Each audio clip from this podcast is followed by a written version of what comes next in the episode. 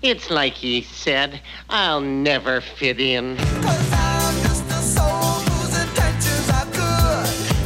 Oh Lord, please don't let me be misunderstood. What I must be misunderstanding, I say that politely because I must be, is that what I'm saying is beyond this. I don't think this is about an obnoxious guy anymore. I don't think that. I don't think this is much more serious than that. Nobody wants to go talk to guys I played with and get the real story.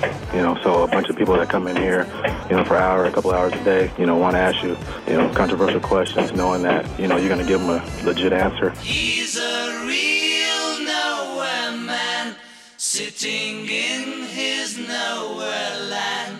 He's had a lot of counseling off the field by organizations that he's been with.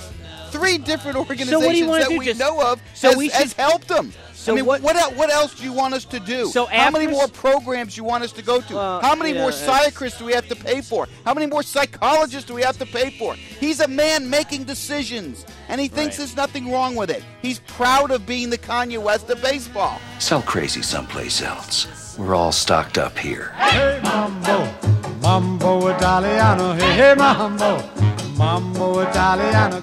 believe the analogy I made, Jim, was somebody because I love food making just a great sauce or gravy if you're a real Italiano, a great sauce. And instead of adding that extra little pinch of salt, instead of adding just a little bit of extra garlic, whatever you got in that perfectly ready sauce, you throw in motor oil. That is basically what I feel like the Mariners did. MLB Network Radio on XM 175 and Sirius 210. Here's Casey Stern and Jim Bowden inside pitch. Mambo, Italiano. Hey, mambo, mambo Italiano. Go, go, Joe. Shake it like a Giovanna. Hello, kiss you get happy in the pizza when you?